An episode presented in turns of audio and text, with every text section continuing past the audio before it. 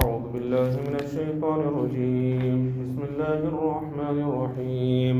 ولا تسبوا الذين يدعون من دون الله فيسبوا الله عدوا بغير علم. كذلك زينا لكل أمة عملهم ثم إلى ربهم مرجعهم فينبئهم بما كانوا يعملون.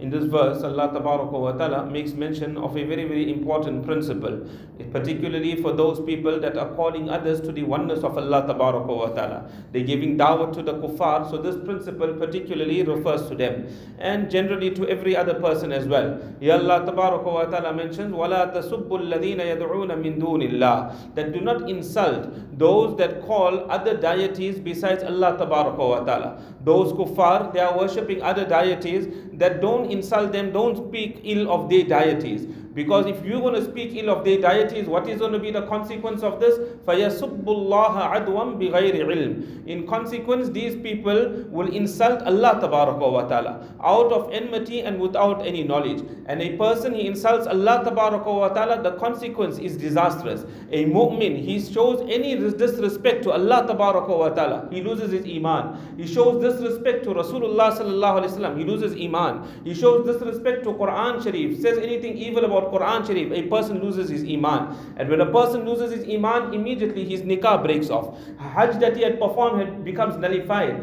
He has to perform his nikah all over again. He has to recite Quran Sharif again. He has to go for Hajj again. Everything a person, uh, he has to read kalima again. All this he has to do again. So Allah Ta'ala says, don't pick on them. كَذَلِكَ زَيَّنَّا لِكُلِّ أُمَّةٍ عَمَلَهُم Allah Ta'ala says that similarly, just as we made their deities great for them, these kuffar, we have beautified for every every nation the action, every nation the ibadat that they doing, in their understanding, that is the greatest ibadat. That this ibadat that we are doing, it is correct. So in their understanding, Allah has beautified it for them and they're carrying on with it. ثُمَّ إِلَىٰ رَبِّهِمْ مَرْجِعُهُمْ فَيُنَبِّئُهُمْ بِمَا كَانُوا يَعْمَلُونَ Then the place of return is towards their Rabb. Eventually they're all going back to Allah wa ta'ala. And Allah ta'ala will then inform them of what they used to do in this world. On that day of Qiyamah, the reality will open up for them. In this world, we give give them dawah. We call them to the oneness of Allah. If they're not prepared to accept, we leave them. On the day of Qiyamah, the reality will open that what is haq and what was wrong.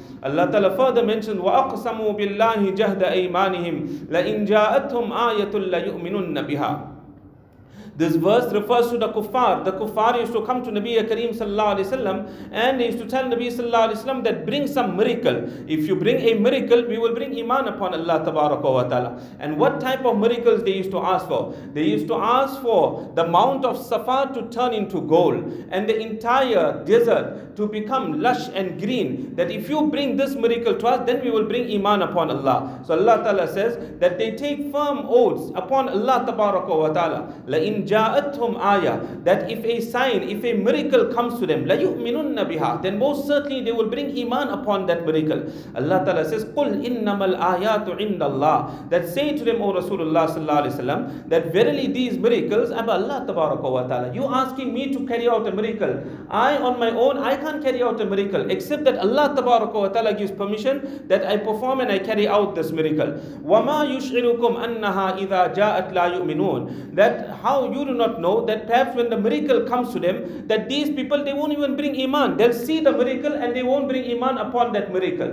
Hazrat Nabi Kareem sallallahu wasallam he pointed his finger to the moon and the moon split into two parts. They're supposed to bring iman after seeing this miracle. They didn't bring iman upon Allah ta'ala. Hazrat Salih alayhi salatu wasalam, they asked him for a miracle that from this rock a pregnant camel must come out and that pregnant camel must then give birth. Salih alayhi salam made dua to Allah ta'ala. They said we'll bring iman if you see the miracle. They didn't bring iman. The rock opened. A pregnant camel came out. It gave birth. This is when the azab of Allah Ta'ala comes. When the miracle is brought forth and then they don't bring iman, then Allah wa Ta'ala's azab comes down. So here also Allah Ta'ala says, you don't know that whether they'll bring iman or they won't bring iman. So therefore this is in the knowledge of Allah. So Allah Ta'ala will permit you when to carry out that miracle. وَنُقَلِّبُ أَفْئِدَتَهُمْ وَأَبْصَارَهُم Allah Ta'ala says that we, we overturn their hearts and we block their hearts from haqq these people. So they cannot bring iman. Wa and we block, we overturn their hearts and their eyes. We block their eyes from the haq. Kamalam yu'minu bihi awwala. Just as they did not bring iman the first time. When the verses was presented to them, presented to them the first time, they didn't bring iman. Now also we block them off from the haq. Wa nadharuhum fi tughyanihim ya'mahun. And these kuffar, we leave them wandering about blindly in their transgression, in their disbelief. We'll continue.